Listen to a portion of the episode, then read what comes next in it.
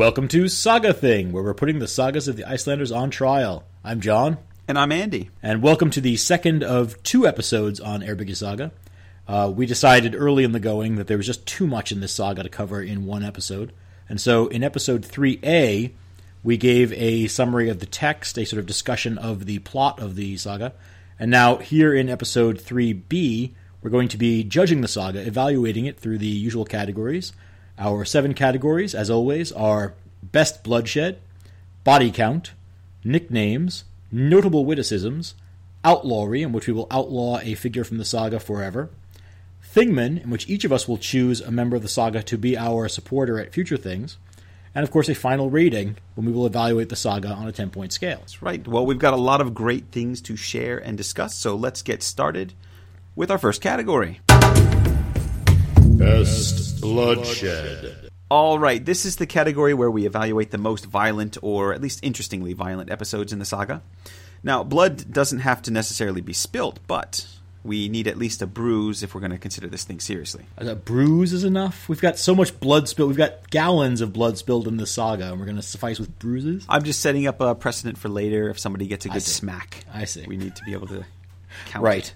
right. This saga is extremely difficult because we have so many uh, violent episodes to choose from. It's the opposite of our problem with Hrafnkel Saga, where we're really sort of desperate to find violent acts to discuss. This time, we've had to throw out violent acts that probably would have won Best Bloodshed in another episode. That's right. Yeah, there's so much stuff to choose from, but uh, we tried to narrow it down, pick a few of our favorites. Um, I'm going to go ahead and start by nominating the scene where Snorri's mother, Thordis, stabs Eyolf with his own sword. Ah, yes. The bloodshed here isn't itself particularly gratuitous or excellent, uh, but this is a good example of what I mean when I say interestingly violent. So this one gets a little bit complicated, so try to bear with me. Those of you who have read Gisli's saga might be familiar with the characters of this episode. Snorri's mother, Thordis, married a guy named Thorgrim the priest who was involved in the battle at Poop Rock. You might remember him. They live in another district near Thordis's brothers, including a guy named Gisli Sursson. Now, a long story short, Gisli ends up killing Thorgrim, who's the husband of his sister. Now, if that sounds complicated, it is. Uh, Gisli, as we'll see when we do Gisli's saga, is convicted for this killing and is outlawed. Now, Snorri, Snorri takes a lot of blame for not pursuing his uncle to avenge the killing of his father, but it appears Snorri doesn't mind this blot of shame at all. Now, in the end, Gisli is killed by a man named Eyolf, who is a kinsman of Thordis's new husband, Bork the Stout, who happens to be the brother of Thorgrim. Why would you think any of this would be complicated? You're right. There's very strange family relations going on here. So, if you're still with me, Bork tells his wife Thordis that the great Eyolf, Gisli's slayer, is coming to dinner one night, and she's going to have to give him a hearty welcome because he rid the family of an ugly blemish. Hmm. Now, Thordis is upset that the man who killed her brother is being welcomed so fondly into her own house, mm-hmm. and she's now expected to serve him. Bork tells her to mind her P's and Q's and treat him with like a hero, since he's the one that avenged the slaying of her husband. And the saga author says Snorri had very little to say about this. Right. So what ends up happening is uh, Eyolf comes in and he's shown to the table. He's given the high seat of honor, and like most guests, he puts his sword on the floor near his seat. And we'll pick up the passage there. Thordis is carrying in the porridge bowls with spoons in them. Again, she's meant to serve Eyolf, but while she does so, she drops a spoon next to Eyolf. And when she stoops down to pick it up, she grabs hold of Eyolf's sword and makes a quick thrust with it under the table. Uh, it pierces Eyolf in the thigh, but not too deeply because the pommel caught to the table, checking the blow. That's still not a spot where you want even a shallow wound. No, no, leave my thighs alone, I say. so this erupts into chaos. Bork, Snorri's stepfather, husband of Thordis, he shoves the table away and he, he strikes out at Thordis. So here we have a bruise. Um, Snorri stands up and pushes Bork away from his mother. Um, so he pushes him so hard that Bork falls down. Snorri then puts his arms around his mother and he sets her down beside him and he says that she suffered enough sorrow from the loss of her husband and her brother that she doesn't need to be beaten as well. This is a great episode for a number of reasons. For me, I think it's really cool because it shows the complexity of the family relations in Saga Age Iceland when kin feuds erupt. But it also, we see the complexity of Snorri's position in this feud. We see uh, a Snorri who is supposed to avenge his father but can't because it's his uncle. Um, so he just lets it go. He has shame for that. But he, we also see him defending his mother. And I think this is a, a really nice scene where we see the, the kind of softer side of Snorri the Gothi. Well, I think, um, as you'll see in future sagas, uh, Snorri is going to be dealing with the ramifications of failing to take action for the death of his father, really throughout his entire life. People will be throwing this back in his face uh, decades to come. Right. So it's a pretty cool episode, and it's it's one of the uh, first moments where the saga author uh, makes notice or or reference to episodes from other sagas, and we see this a couple times in in uh, saga. I'd also like to consider an episode called Gunlaug's Mishap. Um, Oh, great. I'm glad this bringing is- this one up. Yeah, this is the first instance of supernatural violence in the saga, and it's a pretty interesting one at that. Uh, basically, we've got a handsome young man named Gunlaug who has an interest in sorcery. He's got a friend named Odd, whose mother is a witch. Her name's Katla. And there's another woman, Geirrid, who is Thorolf Twistfoot's daughter. She's a witch, and she's the one that Gunlaug seems to prefer. Right, one of the real qualities of this saga is the, just the sheer number of witches. I mean, these aren't even the only witches in the saga. They're Right. kind of all over the place. Yeah. And it it turns out that Katla is a widow, and she's a bit lonely and looking for company. So she's always pressuring old Gunlaug to stay uh, at her house, and he always refuses. Um, and she develops a kind of jealousy uh, because he's Yeah. always going over to Geirrid's house. One of the one of the things that we see with witches in the sagas, I think, is that they have a kind of sexual aggressiveness um, that isn't really typical of other women in the sagas. Uh, very sort of akin to in medieval English literature the role of kind of the sexually aggressive widow. widow. Right. Uh, someone like the wife of Bath comes to mind. Uh, but you see someone like Katla or Geirrid, and the two of them sort of end up in this feud over the attentions of a young man.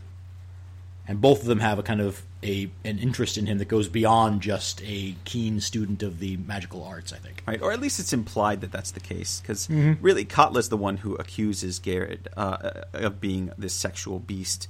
Um, Right. so one night, uh, Gunlaug is preparing to go home from his studies with Geirrid. Um, he's with Odd, and Geirrid tells him that he should stay the night. Uh, he refuses, which I think suggests maybe he's not as interested uh, in these two women. Uh, it's worth noting also that they're both older women. He's young; Right. they're uh, mothers. So I don't know if he swings that way. But she says there are sea spirits about, and many a, many a fair skin hides a foul mind, so he needs to be very careful. Now, Gunlaug says he's going to be safe because his buddy Odd is there to protect him, but Geirrid thinks that's pretty hilarious. So, on his way home, Gunlaug gets attacked. Right. Uh, I'll pick up the passage there. During the night, Thorbjorn, that's uh, Gunlaug's father, Thorbjorn looked outside and saw his son lying unconscious by the door. They carried him in and pulled off his clothes, and he was scratched all over the shoulders, and the flesh had been ripped to the bone. His injuries kept him in bed the rest of the winter. There was a lot of talk about his illness, and Odd Katlason maintained that Geirrid must have bewitched him and ridden him for having taken such short leave of her that evening. Incidentally, this is where we get the uh, expression "hag ridden." Hagrid. Right, is the literal hag riding uh, that goes on in a situation like this. Uh, this erupts into a big legal battle where Snorri accuses Geirrid of using witchcraft. Um, Geirrid's brother, Arnkel, defends her, and it ends up in an arbitration where they agree that nothing actually happened, that Geirrid is in fact in- innocent. Unfortunately for Snorri, he's a loser in this legal case. One of the That's okay. He'll get he'll get used to it. yeah, the first of many losses to Arnkel. Right. And interestingly, nobody ever accuses uh, Katla of the Right. attack, despite the fact that she's the other witch in the area. She also has been aggressive toward Gunlaug, um, and she has a much sort of more adversarial relationship with the family of Gunlaug. That there's no particular reason for uh, Geirrid to have attacked him. Every Yeah. reason in the world for Katla to have attacked him, and yet the accusation never happens. Yeah, and it's funny that Odd Katlason, you know, son of Katla, is the uh, the one to make the accusation. Yeah, I like that one. Um, the first one I want to introduce, for me, the fight in Thorin's doorway and the follow up brawl outside is a definite contender, if only because of the severed hand. Uh, as we d- briefly discussed in our summary, Thorbjorn Stout, who's Snorri Gothi's brother in law and the father of Gunlaug, and his friend Odd Katlason uh, pick a fight with Thorbjorn's neighbor, Thorin Black, over some missing horses. At first, Thorin, who has a reputation for being a peaceful fellow, holds his tongue, but when Thorbjorn insists on searching Thorin's property, Thorin's mother, who is Geirrid the Witch, berates her son for being unmanly. And of course, Thorin is stung by this. He and his friends attack Thorbjorn's party at once. When the women of the house intervene and the two sides separate, three men have been killed, and later, a severed hand is found by the door, and Thorin recognizes it as his wife's. That must be quite a shock to look down can you imagine? your wife's hand. This hand looks familiar. Uh, he finds his wife huddled up in bed and he asks her whether she was hurt. She tells him not to make a fuss out of it, What a lady. which I have to say, it's pretty damn tough on her part. Yeah. She's sort of curled up around the stump of her hand. Uh, Thorin then rushes from the house, catches up to Thorbjorn's party, and immediately attacks, and he cleaves Thorbjorn's head in two down to the neck. yeah. Now, there's a lot more blood spilled in the fight, uh, including Thor Arneson losing his leg and eight more men dying. But I would say the combination of Aud's hand and Thorbjorn's head is pretty good stuff. Yeah, It makes it a great candidate for this. There's actually a lot of discussion in the saga over who cut Aud's hand off. That's right. Um, when when Thorin rushes out to attack the men, he actually hears them sitting around as they sort of bind up their wounds and relax, laughing about Odd Katlason making fun of Thorin for cutting off his own wife's hand. Now, Thorin knows, or at least is pretty sure, that he didn't cut off his wife's hand during the fight.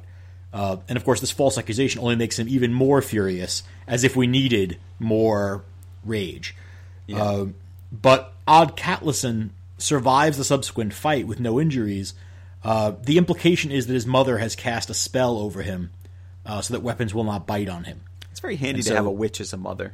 It really is. Uh, but it does mean that though he isn't injured, he also doesn't acquit himself terribly well, and he does flee the fight at the end. Yeah. So I Uh, wanna- and so we've got still this sort of this problem hanging out there that Odd has made an accusation against Thorin of having mutilated his own wife. Now, shortly after that, uh, Thorin's mother, Geirrid, uh, announces that she's heard from people, uh, unnamed sources, that Odd Katlason has been bragging to people that he is actually the one who chopped off Aud's hand. Right now, this is uh, uh, the question: Did she actually hear Odd Katlason had done this, Right. Or is she remembering that he's the one that accused her of attacking Gunlaug? Right, and of course, he's also the son of her rival Katla.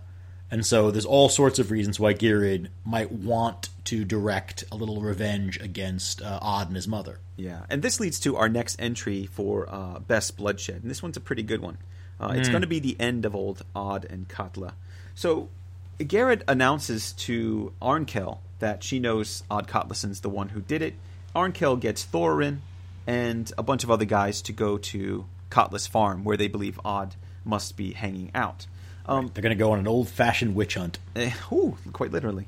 Odd is sitting at the table beside his mother when Katla sees uh, Arnkel and his men coming. She tells him to chill out, sit still, be quiet, and she'll take care of everything. Basically, she uses her witchcraft to hide him in plain sight. So Right. Arnkel and his men come in this, into the house without asking. They search the place, don't see him, and then they leave. And they Mm-hmm. do this a bunch of times because every time they come in, they search the place, don't find anything. They leave Right. and feel quite odd about what they just experienced, and so they go search again. In fact, one time, uh, Katla tells Odd to sit down, and she sits there combing and trimming his hair right in front of them, but all Arnkel and his men can see is Katla playing with a goat. Right. And in general, the, the things that she disguises Odd as are not terribly complimentary. I mean, a distaff, a goat, I mean, a pile of trash. right, right. uh, that it's not a we're not meant to understand that Odd is coming off well in all this. Right. But Katla's witchcraft is just too powerful for the men to see through, and they're sort of under her spell whenever they're nearby.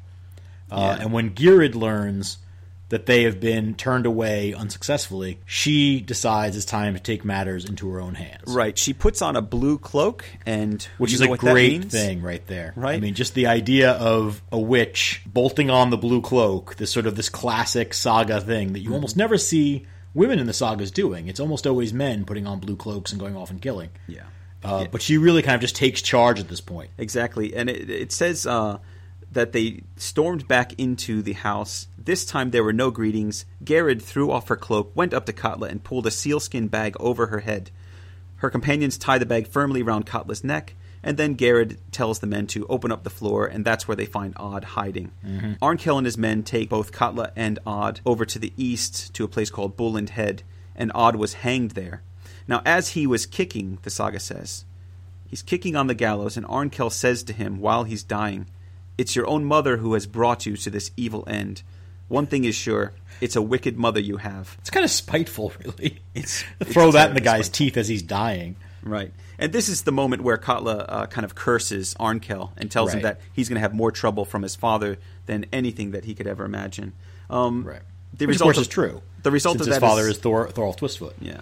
The result of that is that they uh, they stone Katla to death and and uh, leave her there. It's not really. It's not really a moment for great witty repartee. They just grab a bunch of rocks and murder her with them. yeah, absolutely. So uh, that's what happens to witches, you know. Just like uh, actually with There you Freyfaxi, you, put a, a bag over the witch's head, Right. and uh, you stone him to death or throw him off a cliff. Sure. The next episode I want to introduce, and I think this is a strong contender, is the episode in which Styr Thorgrimsson uh, deals with a pair of berserkers from Sweden. It's one of the great side episodes that we just didn't have time for in the initial discussion of the saga. What happens is that when Thorin Black is smuggled out of the country by his uncle Arnkel, a Kjalikling named Vermund the Slender hitches a ride with him as far as Norway. He has his own adventure in the Norwegian court, and he ends up with two Swedish berserker brothers named Halli and Leknir. Yeah, he gets No. these from his buddy the king, and the the king says, "Hey, you know these are berserkers, right? They're dangerous." So for for those Right, of you you know who- what that means, don't you? for those of you who don't know, uh, a berserker is extremely powerful. They get into a kind of trance-like state, and they are kind of unstoppable. Um, Mm-hmm. So that's where you get that whole uh, phrase. He went berserk. It means just into an uh, uncontrollable rage, and a lot of times they, they can't even be harmed when they're in that state. So these Right. are these are guys with serious attitude problems, basically. And Now, uh, the name Berserk, actually, um, depending on which translation of the name you accept, means either uh, bear shirt, uh, meaning they sort of take on the skin of a bear and become like an animal when they fight, or bare shirted, meaning that they fight without any kind of armor or protection. Mm-hmm. Either way, you know, fairly terrifying on the battlefield. Absolutely, and they're they're pretty big guys. And I think what the king is is wondering here is why a guy named Vermund the Slender uh, wants to take control of two berserkers. Well, I mean, Vermund originally takes them on as his followers to try to get out from under the shadow of his brother. Mm-hmm. Uh, is the younger brother of Killer-Styr. Uh, but he, he uh, quickly finds that the berserkers are too much to handle, and so he gives them to his brother. Yeah. Instead of one of using the- them to defeat his brother, he gives them to his brother as a gift. Right. One of the issues is that the uh, one of the berserkers wants to get married. As soon as he gets to Iceland, he he's looking for a woman, and uh, Vermund isn't interested in helping him in the quest. So it creates a little rift between them. And Styr controls them pretty well at first, but then Halli, the older of the two Berserk brothers, asks to marry Styr's daughter Asdis, uh, and threatens to become his enemy if he refuses. And of course, having two Berserkers for your enemy is not a great thing. Styr's a pretty powerful guy in the region, and so Asdis is kind of a prize. And I'm sure Styr doesn't. Want his uh, his very profitable daughter to be given to a berserker. Right, Berserkers are useful, useful to have, but you don't necessarily want their bloodline in your family. No. Uh, and we're going to see there's a couple of Ale Saga is sort of the most famous, uh, in which you t- you sort of follow the story of a family with Berserker blood, uh, and there are real problems with Berserkers. Uh, not not uh, the least of which is that significantly for this story, uh, after they fight, Berserkers are frequently uh, exhausted and nearly helpless. Uh, and so they find they're sort of frequently they're they're either massacring people indiscriminately or they're kind of collapsed and not good for much. Styr sort of panics when Halli proposes to his daughter, uh, and so he eventually has a secret meeting with Snorri Gothi at Helgafell. And this is sort of one of those classic Snorri moments where he's sneaking around behind the scenes and giving advice in dark corners. Uh, and of course, we don't get to hear what he says. Uh, but on Snorri's advice, Styr agrees to a plan. He will set a series of Herculean tasks for the brothers, and when those are completed, Halli will receive Asdis, Stur's daughter, as his wife. So the brothers, in order to complete these tasks, are forced to use their berserker strength, and then exhausted after their labors, they take a hot bath in Stur's bathhouse. And while they're in there, Stur sneaks over, bolts the door shut, and then begins pouring water into the room, overheating it uh, so that the weakened brothers are near fainting from the steam. When they finally break down the door and burst out, Stur is waiting and catches them before they can gather their wits. He cuts them both down, one after the other, and then buries their bodies in an extra deep pit in a lava field that he's arranged just for this purpose. I think this deserves credit as a carefully premeditated killing. So many of the deaths in this saga are of the surround a guy with axes and chop until he stops moving variety. but it's nice to see a well executed execution. Yeah, who set that whole thing up? That would be Snorri. Yep, Uh, and of That's what I course. Snorri does nothing without expecting a prize. And shortly after this, Snorri marries Asdis himself, Yeah, what a surprise, uh, right? which is apparently his reward for his advice. So Snorri now gains gains a marriage kinship with the Air Dweller clan, and his strength and influence increase accordingly. Absolutely, yeah. Um, I want to add the uh, one more from me is Mm-hmm. one of the uh, the ghost stories. So here we Oh, jump sure. forward to Froda River and the hauntings that are going on there. This is the episode with the oxtail or some kind of tail. Basically, the story goes they have a shed with uh, frozen fish and other kind of things hanging out in there. And when people go into it, they start getting scared because they hear weird sounds. And then they notice the end of a tail hanging off of a shelf. And um, they say it looked like a singed oxtail, but it's covered in short seal hair. The point is, it's it's just hanging off the top of the shelf, and but there's loud, weird sounds coming from it. So eventually, uh, some guy comes in and he tries to pull the tail, um, but it won't budge. And so several people, including men and women, all join him uh, at the stack and they pull and they pull on the tail, but they can't budge it not even an inch. The Taga says everybody thought the tail was dead, which is hilarious because it doesn't suggest there's anything attached to it. It's just a tail Right. sitting there. Everybody thought the tail was dead, but as they were struggling to get it out, the tail tore right through their hands and the skin was ripped off the palms of those who had been pulling the hardest. The tail was never seen again, though, which is kind of nice. So I guess they got rid of the tail. Um, but unfortunately, they lose the skin off the palm of their hands. Right. I mean, in terms of best bloodshed, that's an excellent one just because it's so strange and incredibly painful. Sure, getting stabbed hurts, Yeah. but lo- losing the, the palms of your hands must hurt a lot more. Right. Anyone who's ever lost their grip while climbing a rope in gym class in high school will be intimately familiar with the very special pain that you get when you uh, when a rope slides through your hands. Yeah. Now I like that one, but I do have one more candidate, uh, and this is very late in the saga. Uh, this is uh, during the siege of Ospak's stronghold. Now Snorri's men have surrounded the uh, the, the stronghold of Osbak, the outlaw who's gathered together sort of a small army of criminals. Yeah, the whale meat stealers. Right, exactly. Uh, so they're trying to break down the defenses at this fortress. One of the men Snorri's brought with him decides he can't be bothered with all this sieging. Uh, his name is Thron Stigandi, and he's been assigned the job of attacking the wall where Ospak's lieutenant Hrafn the Viking is defending. And Thrand is out for a little bit of excitement. Uh, I can't top the saga's description of what happens next, so I'll just read it. Thron Stigandi took a running jump and got high enough up the wall to hook his axe over the top. He climbed the shaft hand over hand and got into the stronghold. Hraven rushed at him, lunging with a spear, but Thrond parried and hewed at Hraven's shoulder, severing his arm. By that time, people were crowding all around him, so he jumped off the wall and managed to get back to the others. And I like to think that he did a little bit of a backflip off the wall just for added style. but what a moment! I mean, Yeah, this- in the middle of a siege, sort of one of those really conspicuous acts of uh, bravery, just sort of makes his way up the wall, lops off an arm, and then jumps back down. I mean, Yeah. sort of the whole point here is to demonstrate to everyone just how outlandish you can be. He's quite the hero. So, which one of these episodes are we going to pick? Because they're all they all This have. is quite a something really pile, cool. isn't it? Yeah. Um, I'm, I'm inclined, like I said, to take the oxtail on the stripping of the hand just because of its oddness. It's it's a curious little uh, little scene. The heroism Mm-hmm. a of sh- Stigandi is pretty awesome as well. Yeah, I'm going to make a strong argument for uh, Thrond cutting off Hraven's arm, just because of the the outrageousness of it. That in the middle of a siege, when everyone can see him, he manages to make this maneuver, essentially building his reputation as a man of action, as a, a man of physical ability, and gets away without a scratch. That's true. Manages true. to deliver this blow to one of the most important men behind the walls, and then gets away without anyone touching him. Right. We could also consider though the uh, the killing of Thorbjorn, where his head gets split in two by Thorin. Right. Well, And, I mean, combined you- with the uh, hand being lopped off and all the stuff that goes along with that. Yeah, I mean, if you're looking at what what do we mean by best bloodshed exactly, Mm-hmm. in terms of blood really being shed, splitting a guy's head in two is pretty awesome.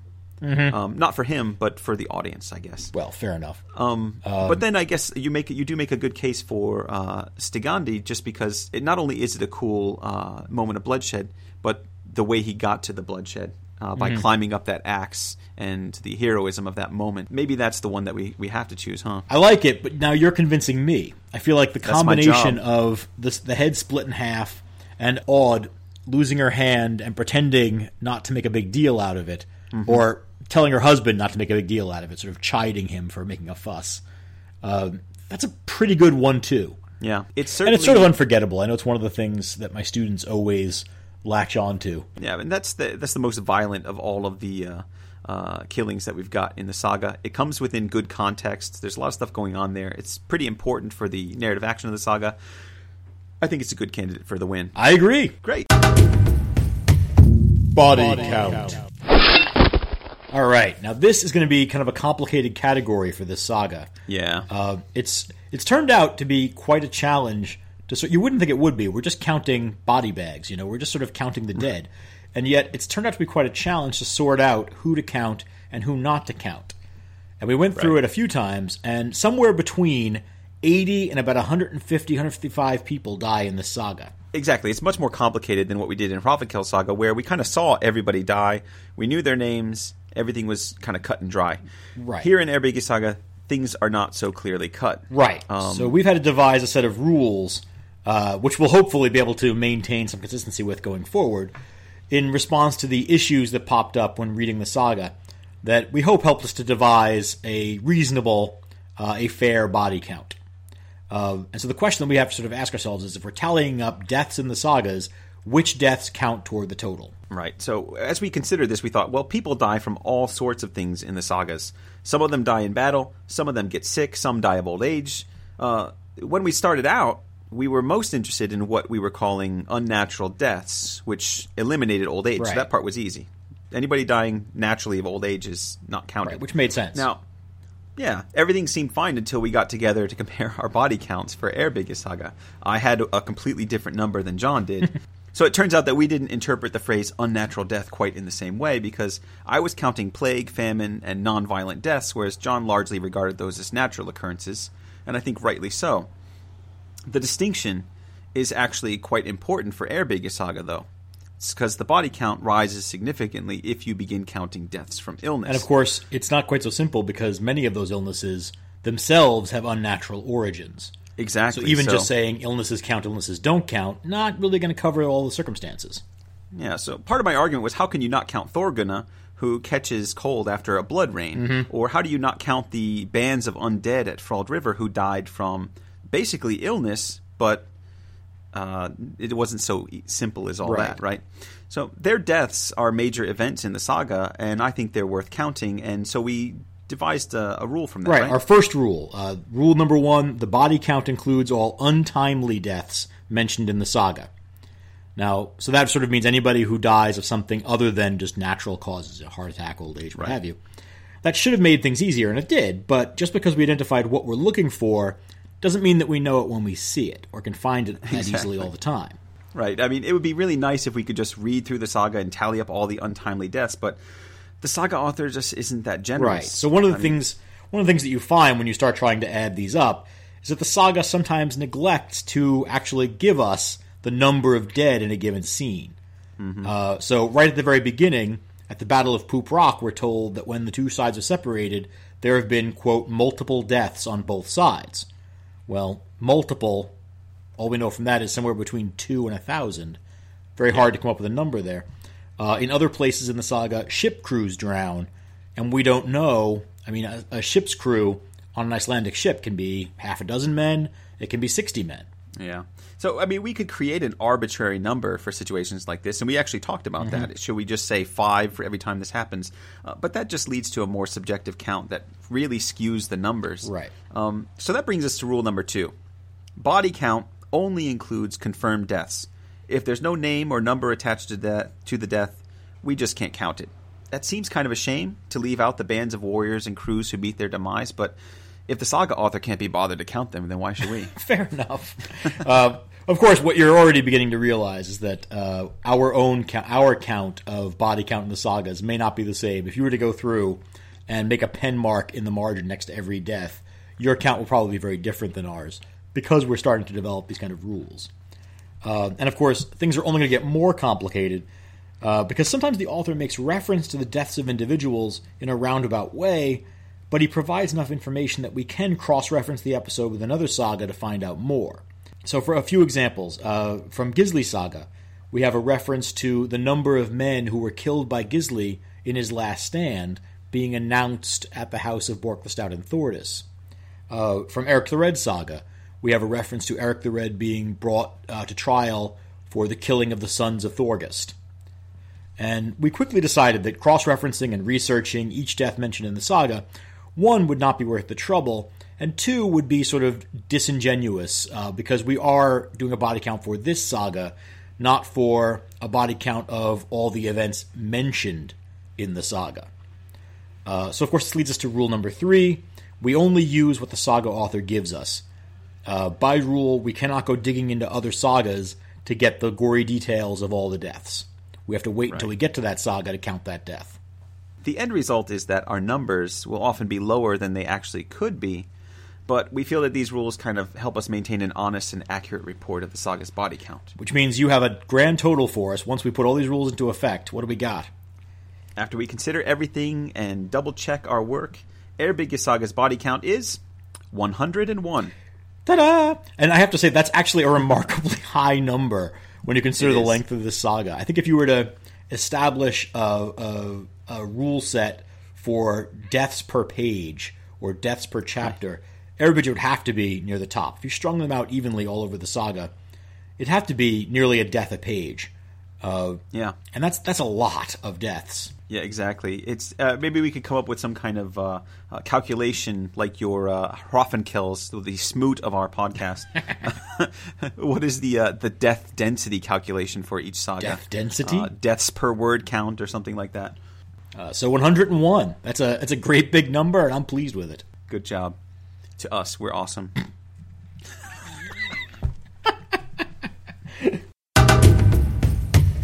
Nicknames. Well, there are so many great nicknames in this saga. It's going to be really hard to choose who uh, gets the award. Yes, it is. Um, I'm going to start out with um, kind of like Hrafnkel. We get a lot of genealogies in the mm-hmm. sagas, and with those genealogies come some amazingly cool names.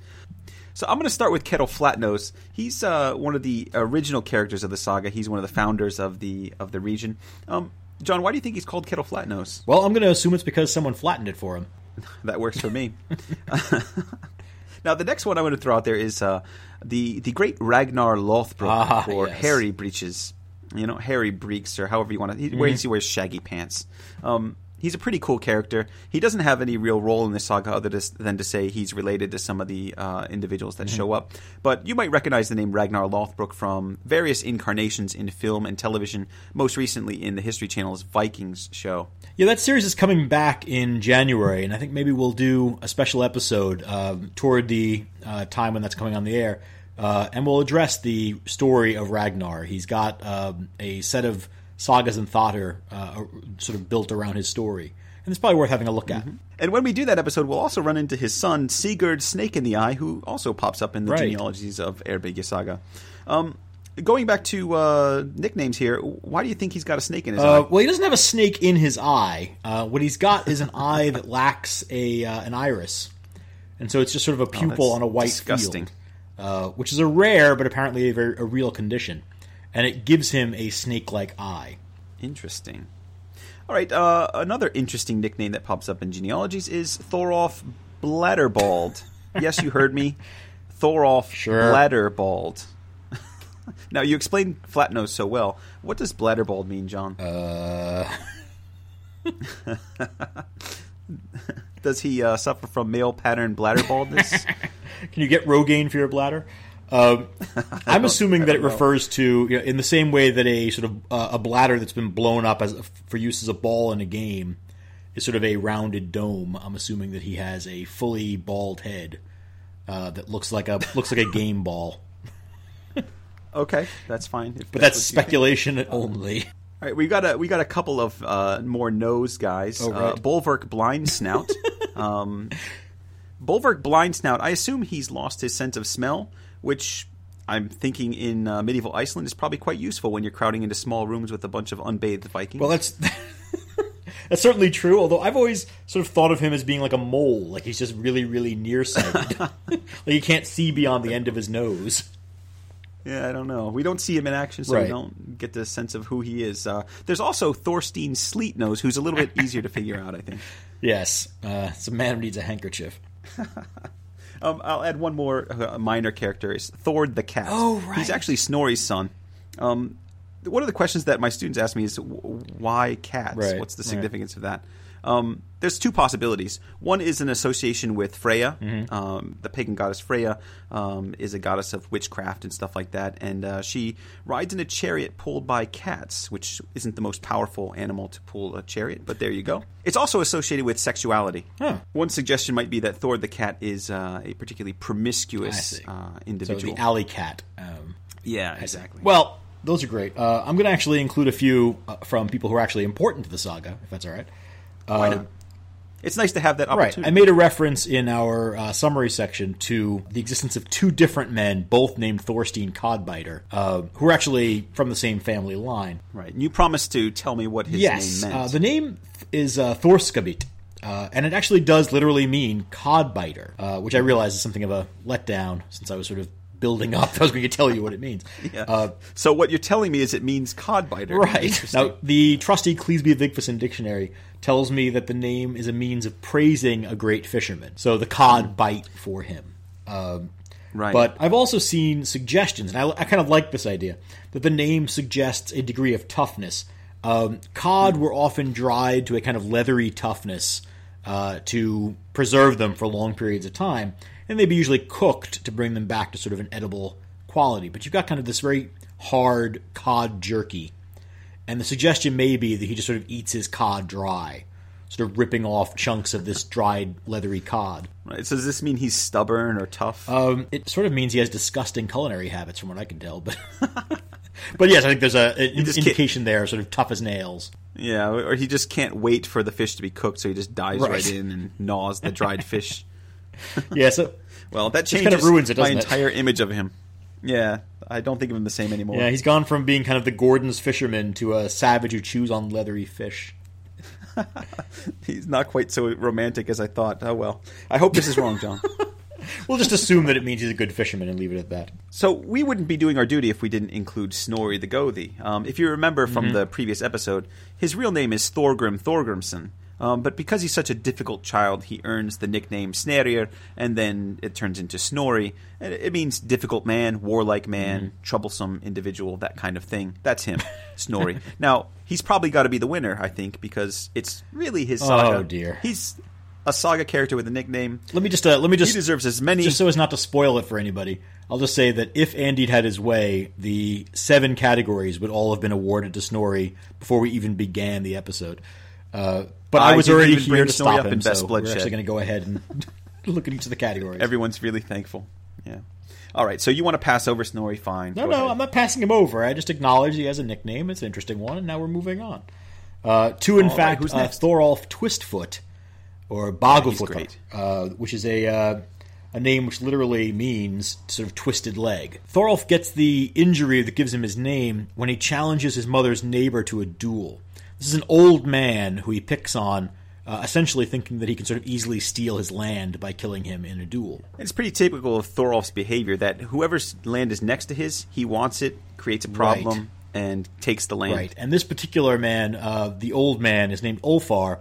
Ulfar the champion, as it happens, which Thorolf probably should have paid more attention to before he challenged him to a duel. Ulfar chooses to die in the duel rather than uh, be bullied by a man like Thorolf. And before dying, I mean, he is a very old man, but before being killed, he manages to score an injury to the inside of Thorolf's thigh that leads him to have this sort of permanent twisted leg and limp. And it carries with it the sort of the Twistfoot name carries with it a kind of the idea of a twisted man or a twisted persona. Yeah, we should also consider uh, another Thorolf. This time, Thorolf Mosterbeard, Oh, yes. the founder of the Thor's Nest uh, region, the Thor's Nest Assembly, all that kind of stuff. Um, Right now, this one this is name- another one where Cleasby Vigfusson gives us a sort of translation. Of course, the translation they give us is the man of Mostrar, um, Mostrar Mm-hmm. being a Norwegian island. Uh, but the word skeg, which they're taking as man, offers multiple interpretation possibilities. Since skeg can mean either beard, or it can be a synecdoche for a man, so the beard being the man, uh, or making the man. It can also more generally refer to shaggy hair, sort of a long, shaggy, unkempt beard. And there is a name, uh, in the sagas, which means shaggy island dwellers. The implication being that islanders are shaggier and more unkempt than mainland men.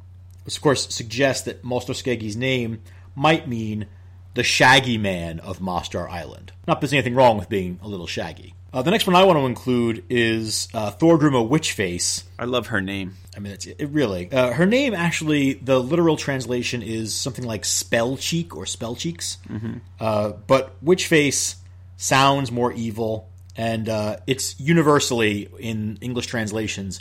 Uh, Witchface seems to be the accepted translation. Yeah, I can imagine if I was telling my mom that I was going over to hang out with Thorgrim at Spellcheek, she'd be like, "Okay, have fun, Right. Uh, you know, play with fairies and stuff like that." Right. Uh, which is something I do all the time. but if I said I'm going to Thorgrim a Witchface's house, there might be a raised eyebrow. Now we've got. now, uh, of course, when we think about Thorgrima Witchface, we also have to consider uh, her husband, yeah. uh, Thorir Arnarson, who co- becomes known as Thorir Woodleg uh, after the battle at Thorin's house, in which he loses a leg. Yeah, Uh, Aud loses her hand and Thorir loses a leg. Poor yeah, it's a pretty brutal battle overall. I'm pretty glad that we gave that one best bloodshed. And then, of course, one last entrant, uh, Thorod the Tribute Trader. Right. Uh, as you've said, a fairly forgettable man in most respects, but it's right. quite a name.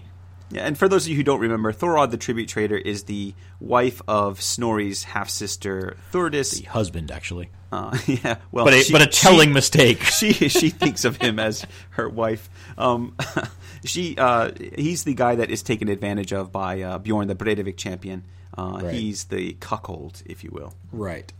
Uh, now he gets that name. He's actually described in uh, his introduction in the saga as being a respected man. Now clearly that doesn't hold true in his own household, but outside of it, he's thought of very well. Um, but he's thought of as being kind of a hard bargainer. He gets his name when he comes upon a group of shipwrecked men who have been off gathering tribute for Earl Sigurd, and he forces them to give him the majority of the tribute in exchange for a rowboat that he's sort of carrying along behind his ship. And so he gets his nickname as being someone who sort of drives a hard bargain, and there might be a little bit of an implication there that he takes advantage of people when he has the opportunity. That's right. So there are a lot of great names. There's even more, but we won't go through any more of them. Mm-hmm. So what are we gonna what are we gonna do for a prize here? You know, I kind of want to give it to Sigurd Snake in the Eye just because it's such a great name and it's a cool description of what is actually going on there. But I feel like it should go to someone more important to the saga. How do you feel about cod biters? Well, I think again, I like Codbiter and the story behind him, but uh, he's not important enough to the whole story. There's better characters here. Um, maybe Snorri should win. I'm shocked, utterly shocked to hear you say that. It's almost pathetic at this point, isn't it? We're gonna push that to one side. Okay, Um, then. Uh, what about Thorgrim of Witchface? I do like her. She makes a great blizzard, and I'm not talking about Dairy Queen. Maybe we can combine her and Thor Woodleg into a sort of tag team. They're a married couple. You can do that. I like that. So they're a unit now. Right. So can we can we give a joint prize to Thor Woodleg and Thorgrim of Witchface? Well, you know, it's very, very unorthodox, and you know, I'm a stickler for rules, but I like both of them so much, I'm going to accept this proposal. Just this Excellent. once, though. Excellent. Thorgrim of Witchface and Thor Woodleg, you have won best nickname. Uh, now, who's going to accept the trophy? Is it going to be the undead corpses or? Oh dear God. Um, Notable witticisms. This is the section where we get to look at the saga through the eyes of the writer. Uh, some of the clever lines, some of the bits of repartee uh, that the saga offers us. Uh, Andy, you want to get started? I'm going to start with a quick one. You remember our friend, the young Gunlaug, who loves knowledge. Ah, yes. He makes frequent trips to study witchcraft with Geirrid, Thorolf's daughter. Katla, a sorceress that you all know and love, is jealous of Gunlaug's interest in Geirrid, and so she taunts Gunlaug one day as he's getting ready to set off. She asks him if he's off to, quote, stroke the old hag up the belly? oh, Hello. God.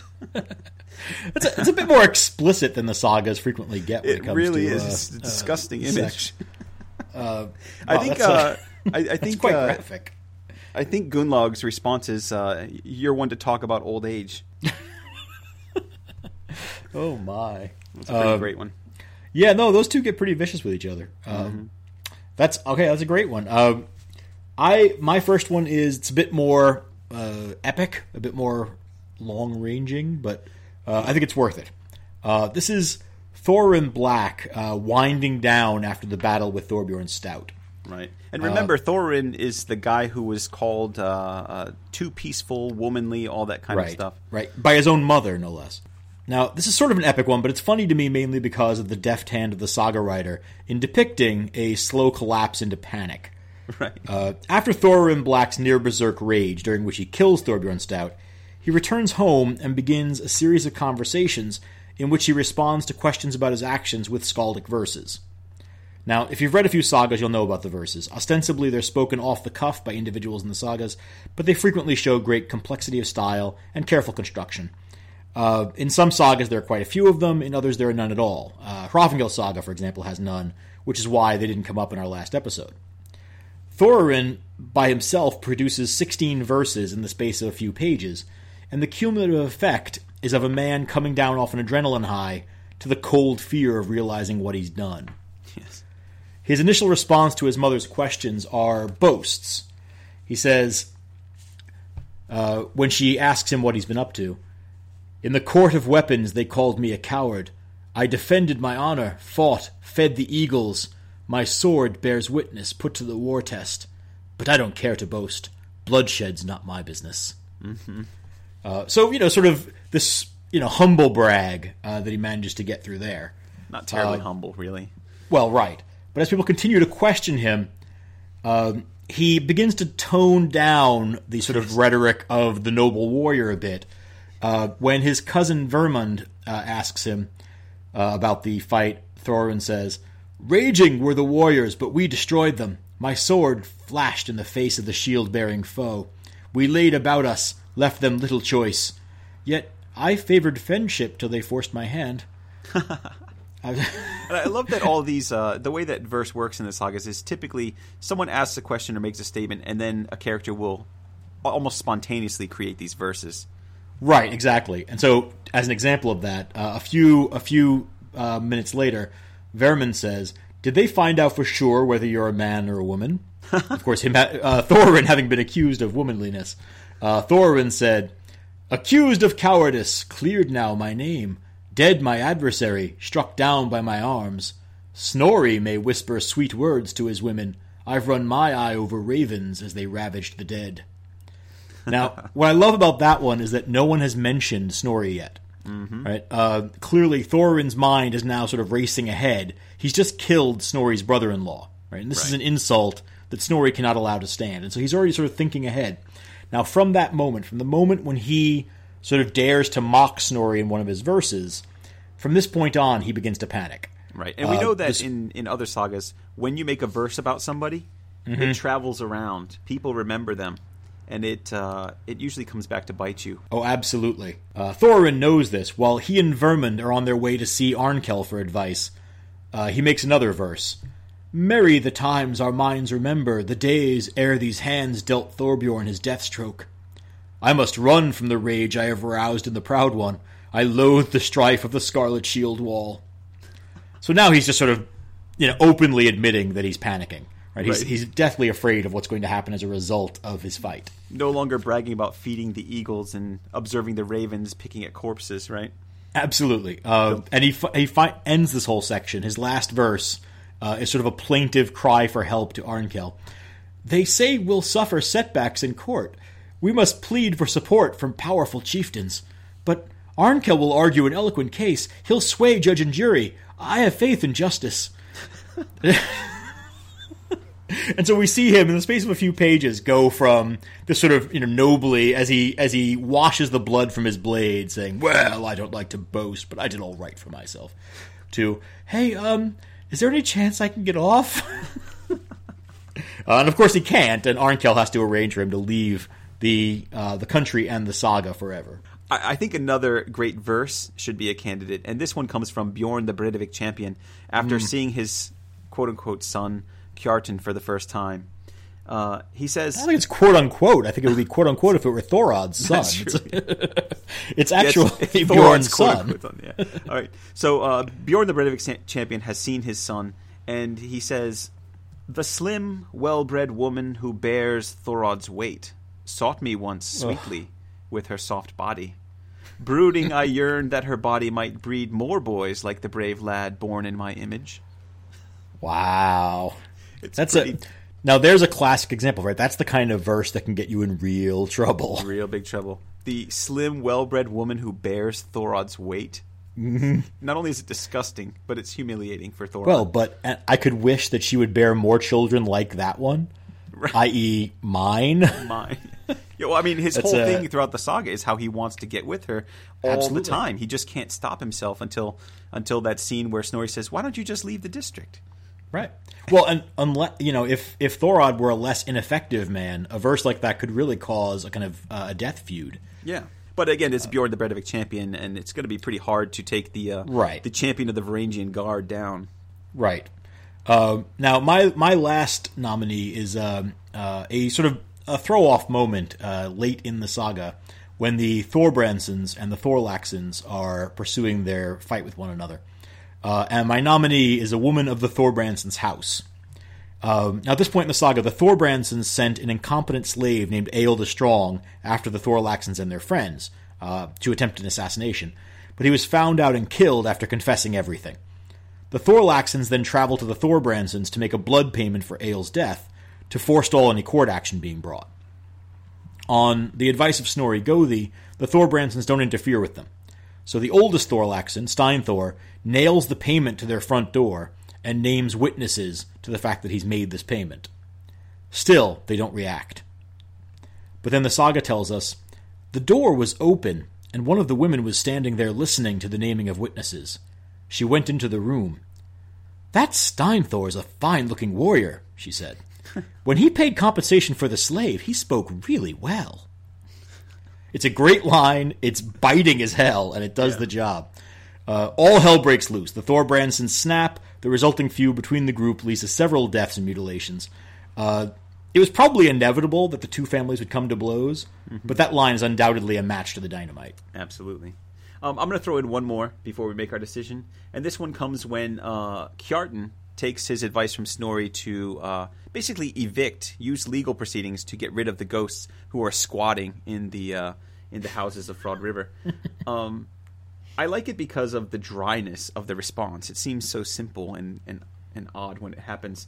It says, Next, Kjartan summons Thorir Woodleg, and Thord the Cat summons Thorod for trespassing on the home and robbing people of life and health. Um, all the dead ones are summoned in that way. The jury is appointed, testimony was taken, and the cases were summed up and referred for judgment. As sentence was being passed on Thorir Woodleg, he rose to his feet and said, I sat here as long as people would let me. And then he goes out through the door. They do that again for the shepherd. They do it for Thorgrim a Witchface, and the undead Thorgrim a Witchface stands up and says, "I stayed as long as you would let me." And she too leaves, and everyone goes out the same way. Such It is. a- They all have this sort of mopey last line before they shum- shamble off. yeah. It's it's just an anticlimactic end to uh, the hauntings of Froda River. I was just looking for a comfortable place to sit down. But of course, in, in another sense, it's the perfect end to an Icelandic haunting. You, know, you just sue the ghosts until they leave. Yeah, or they're not really ghosts; they're really the Walking Dead, right? Right, They're, right. They're zombies sitting. Revenants, I think they call them. Yeah. Uh, but okay, so now we have to find our our winner. Uh, for me, it's a fairly clear cut case. yeah. Um, I think the the long, slow collapse of Thorin's self respect uh, has to take it. It's just such a great character study. Uh, this man who his whole life has been accused of womanishness, um, having a sort of grand moment of berserk fury, and then having to live with the consequences of it. Yeah, I mean, I really love the raunchy grossness of "stroke the old hag up the belly" that uh, we get from Katla. For me, It's that's that's unbelievable. I- it's such uh, when you think of notable witticisms, it's Mm-hmm. not quite as lengthy and epic as what you're talking about. It's it's really a notable witticism. Uh, Um, So, is so your argument that that one deserves to win on the basis of being a notable witticism? Yeah, exactly. I, I give you that that Thorin uh, the episode is brilliant in terms of what happens over the course of a few pages. But when we're talking witticisms, we need something quick, something tight, and there's nothing better than "Are you going to stroke the old hag up the belly?" At the risk of making our website slightly less PG, um, I'm going to have to agree. I'll go with it. Uh, we can put. You're so easily swayed. well, I I love uh, Thorin's sort of uh, uh, story, but it's true. It's it's less a witticism and more a kind of a clever character study. yes, absolutely. So that's a great one. Uh, let's move on to our next category. Excellent. Outlawry. Now's the time for outlawry. We are Dun, going dun. to decide which of these characters is the worst and who must be banished from the island, or if their crimes aren't so bad, we'll give them a lesser outlawry. This is already becoming my favorite section, by the way. It's a really fun one, and I think it's pretty obvious who the first candidate should be this time around. He's pretty bad. Oh, I don't think it is uh, because Really? whoever you're picking, it's not who I'm starting with. I'm starting with Snorri the Gothi. Wait, what? what are you talking about? Oh, absolutely. He's No. guilty of a large number of crimes. The fact that no one in the saga ever seems to notice doesn't mean that he's not guilty. You are just being spiteful because No, you know no. how I feel no, about no. him. Hang on, hang on. Allow me to make my case for the prosecution. Who is the killer of Vigfus? Uh, Snorri. Who arranges the killing of Arnkel? Snorri, but Who you- makes multiple attempts to kill Bjorn the Breivik champion? Snorri? But there's Who gives advice that results in the killing of two berserks? That's Snorri. That's a good job. Now he's sneaking around behind the scenes. He doesn't wield the sword himself, but he's very much at the center of many of the worst crimes in this saga. You're just being ridiculous. You know that he kills Vigfus because Vigfus tried to kill him, correct? Fair? All right. Uh, he arranges the killing of Arnkel because Arnkel is a competitor. Not only that, Arnkel That's your defense? uh, Arnkel also has What has Arnkel done? I'm going to tell you. Arnkel has also systematically, over the period of many years, cut the Thorbrandsons off from their uh, Gothi, Snorri. Uh, they need help because That's not Arnkel actually a is. crime. It's not a crime, but it is a it is an aggressive act. And I see. Snorri is also being shamed as Arnkel gets more and more property. His reputation is growing and growing. And if you remember, they have that feast in Snorri's house where his own men, thing men are saying Arnkel might be the most powerful guy in the region. How is Snorri going to take that lying down? Well, which merely suggests that they might be right. Well, Snorri fixes that, doesn't he? Remember, we said in the introduction that there was only room for one leading man in the Eyr district, True, but it could easily be Arnkel. but it's not. Snorri wins, right? Okay, so your your defense of Snorri is that he has the ability to get things done through violence while keeping his own hands clean and eliminates all of his competition by killing them through intermediaries. Brilliantly so. And let me put it this way, John. Isn't that the kind of man you'd want as a thing man? No. I hope that's true. You better stick to that claim. Well, now, now wait a minute. I'm not saying that I don't acknowledge Snorri's effectiveness. Oh, now I'm you're merely waffling. saying You're that he's committed crimes to get to where he is. Not outlawry worthy crimes. Well, maybe outlawry worthy crimes, but not the kind that we're going to uh, outlaw him for. I don't think so. Let's let's stop being silly, John. I know that you're just doing that to Oh. make me to rile me up.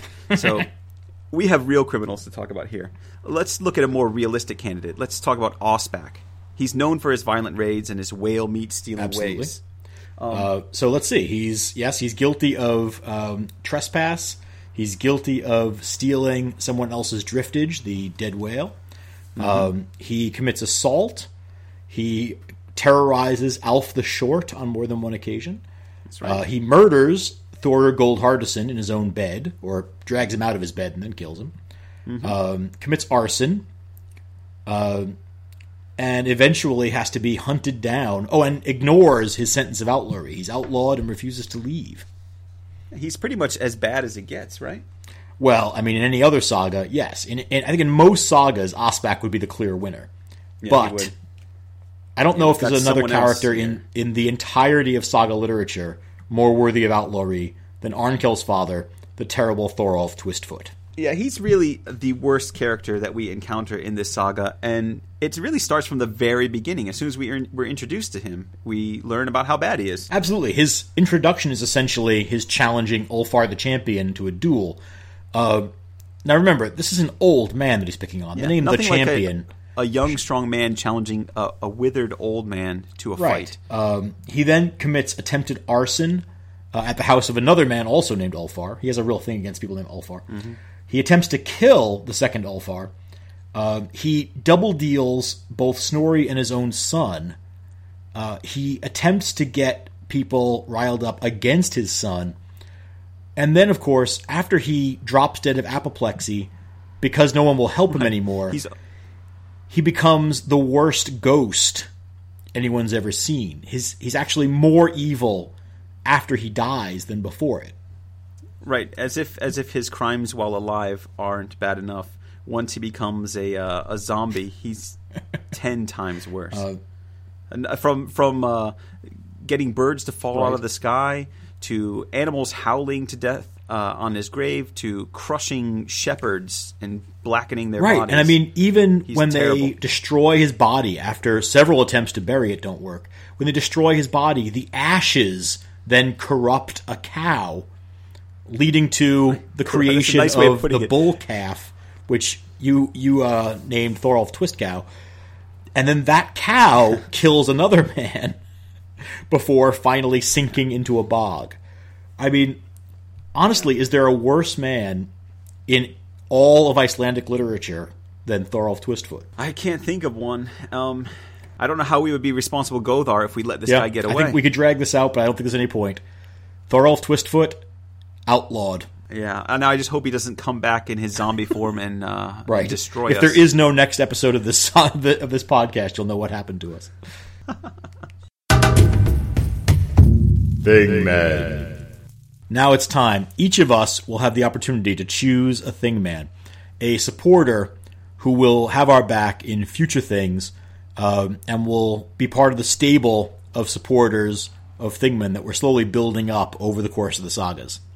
Now, last time uh, Andy picked first after winning a coin toss, and so this time I get the opportunity to pick first. Yeah, and if I had known that Eyrbyggja Saga was going to be our second saga, I would have deferred that first uh, coin toss and let you choose Hrafnkel. Well, there you go.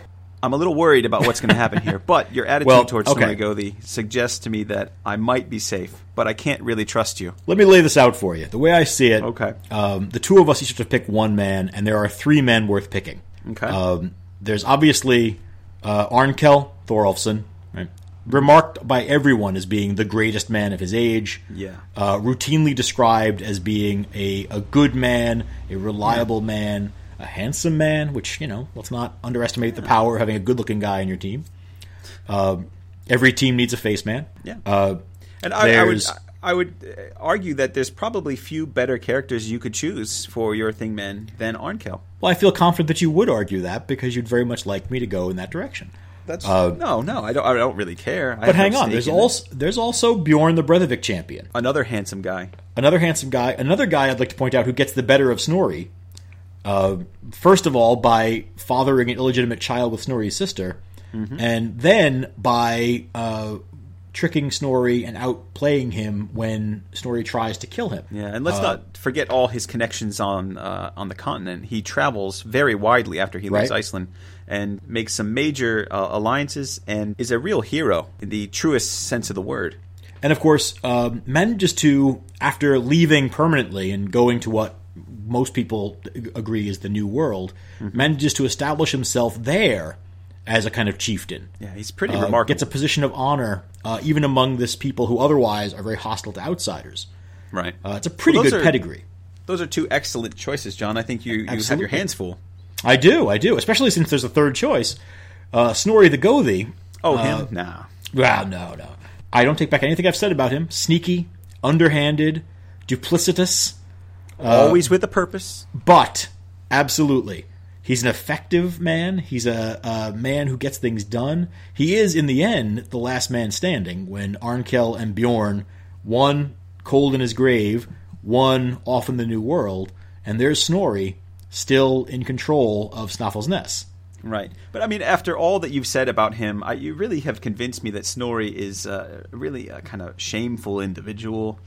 Um, Fair enough. Uh, Not so really allow me to kinda guy. redeem him. by saying that I'm going to choose him as my thing man. Oh no, you don't do that. uh, tempting as Arnkel and Bjorn are, Snorri Gothi is Snorri Gothi. I can't. I'm, I'm is- not going to turn my back on him, but it's nice to know he's got my back if I'm ever foolish enough to turn it on him. What a betrayal! This is you. You are the Snorri Gothi because you played the long game here, setting up your distaste for him the whole while you were planning to take him. Well, I knew you were waiting for me to pitch you a curveball in this one. That's exactly when you throw the heater. I swung and missed.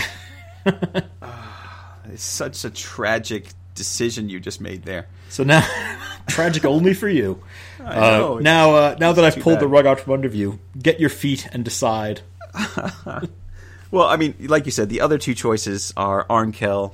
Oh man, I never, I really, Arnkel, come on! I never really wanted him. Uh, Mm-hmm. Bjorn the Breidvik champion is a fascinating individual, and as far as getting someone on your side that can um, can win a duel, win Mm-hmm. battles, support you in the physical way, he's he's excellent. Arnkel's a great one for supporting you in legal cases. So Mm-hmm. if I, I need someone to argue uh, for me, he's a great choice. He in fact beats Snorri at every turn. Mm-hmm. Um, uh, there's also Kjartan. Maybe I should consider Kjartan. Oh, Uh, yeah, I didn't even think about him. uh, he's a pretty cool guy. He defeats uh, the seal, which Mm-hmm. is so important. Uh, he also outlaws the uh, the ghost, so he Mm-hmm. kind of takes charge. He represents uh, uh, himself very, very well in the sagas. Well, and in terms of bloodlines, I mean, he is obviously the son of Bjorn the Breidvik champion, right. Um, but he's also the nephew of Snorri Gothi. That's a pretty good bloodline right there. It is.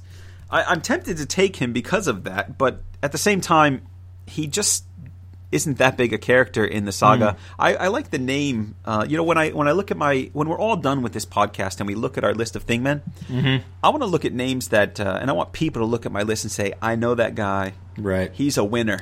Right. You know, and Kjartan doesn't have that cachet. Like Snorri Gothi, for example. a little bit like Snorri Gothi. So I guess with that reasoning, uh, I'm going to choose someone who is a noteworthy character. He's got the name recognition. In fact, he's recognized by all men in pagan times, according to the saga author, as the most gifted. He's better than Snorri Gothi, in fact. Yes, yes, that's what I'll tell myself. He's better than Snorri Gothi. As the saga author describes him, he was remarkably shrewd in judgment. Do you know who this is, John? He's good tempered, unlike uh, Snorri. He's kind hearted, unlike Snorri. He's brave. I don't think it actually says unlike Snorri in the saga. Uh, he's kind hearted, brave, honest, and moderate. He comes out on top in every lawsuit, no matter whom he had to deal with, which explains why people like Snorri, the despicable Gothi, were so envious of him. How quickly you turn now that Snorri is not on your side. Look, if I'm going to be uh, Arnkel's Gothi, I've got to support him to the best of my ability. There you go. It's part of my duty. So Arnkel it is, huh? Arnkel it is. You stole Snorri from me. Uh, I don't think we're friends any longer. This podcast will probably end. It won't be Thorolf's rage that ends this thing. Well, it will be your betrayal. But of course, now that we're not friends anymore, I'm going to need Snorri to help me out when you bring a suit against me. That's true. You just meet him behind the shed and formulate a plan. That's right. But I've got Arnkel to help me uh, outwit you. So as long as we stay in the in the, the legal realm, I'll, I'll be okay. I've got Hrafnkel and Arnkel, uh, two kettles, to help me uh, defeat you. Watch your back. Yeah, you've only got one good thing, men, so far, so I'm not too worried. All right, so let's uh, shift on over to our ratings and see what we actually thought of this saga. All right. Final rating. All right, so we need to start by quickly reminding you of Theodore M. Andersson's very uh, pointed opinion about this Ah, saga. yes. If you remember, it's quite a doozy. Here's what he says. Eyrbyggja Saga is a somewhat faceless story. The protagonist does not hold the narrative together or guide the action. He merely reacts to events. See, I have a man of action. I just want to point. I have a man of action. Arnkel. Oh, he gets things done. Oh dear. Um, I've broken you, haven't I? I, I'm crying inside.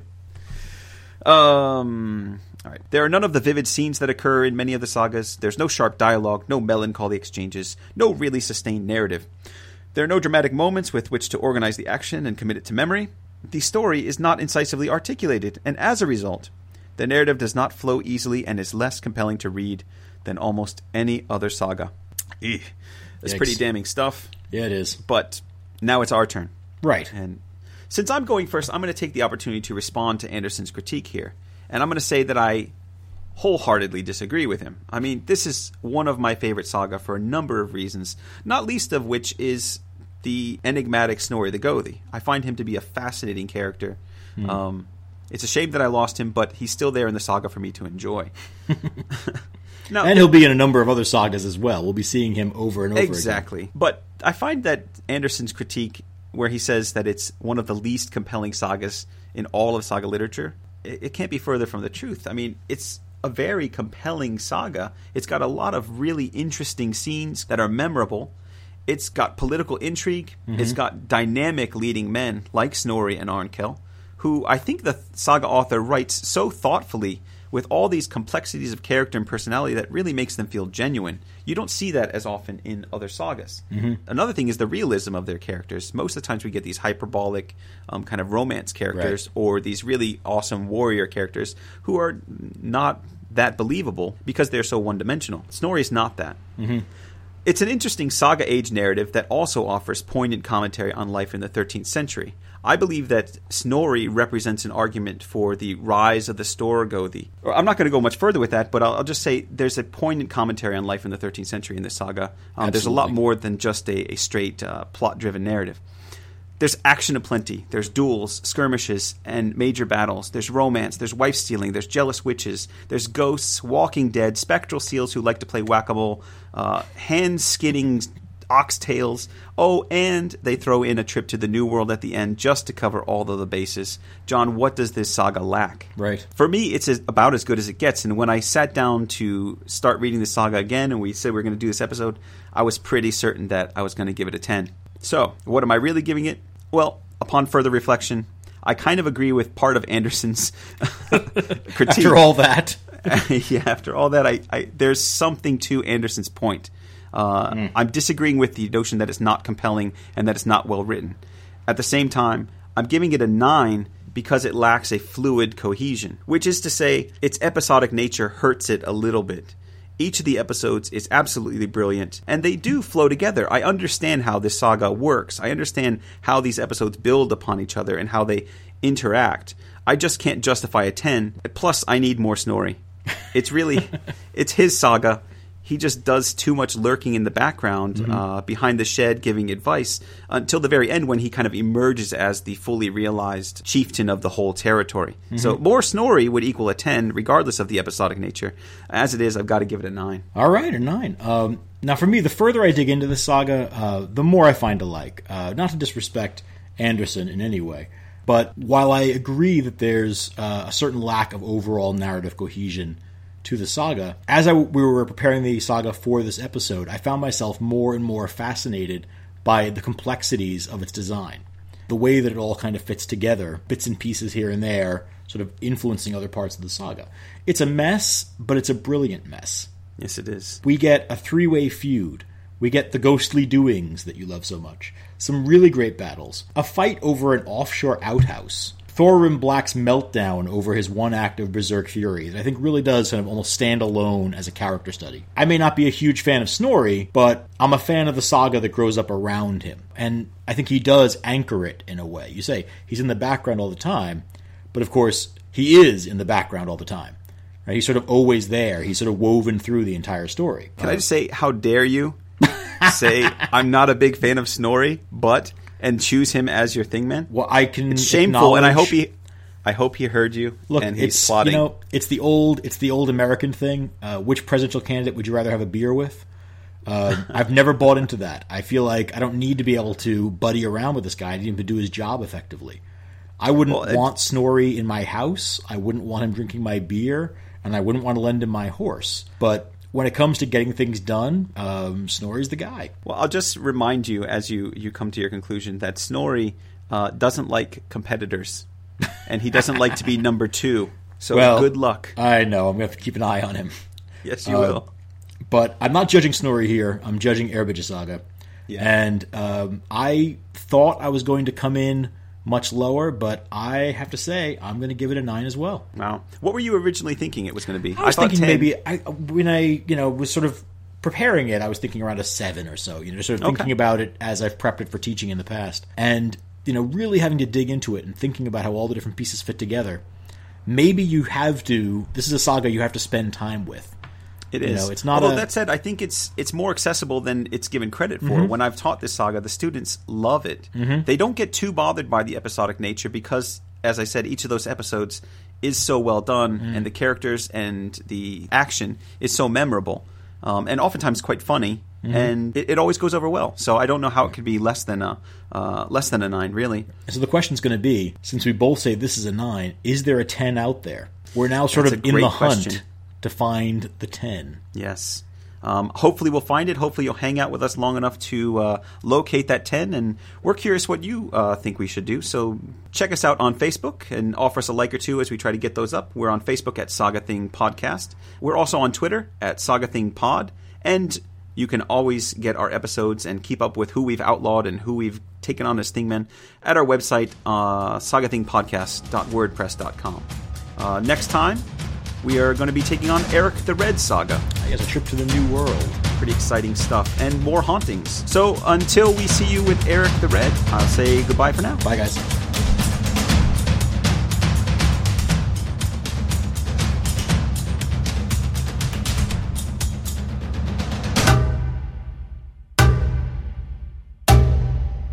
Hola, los amigos. Bienvenido a Saga Thing. ¿Dónde está el biblioteca? En la Saga Thing.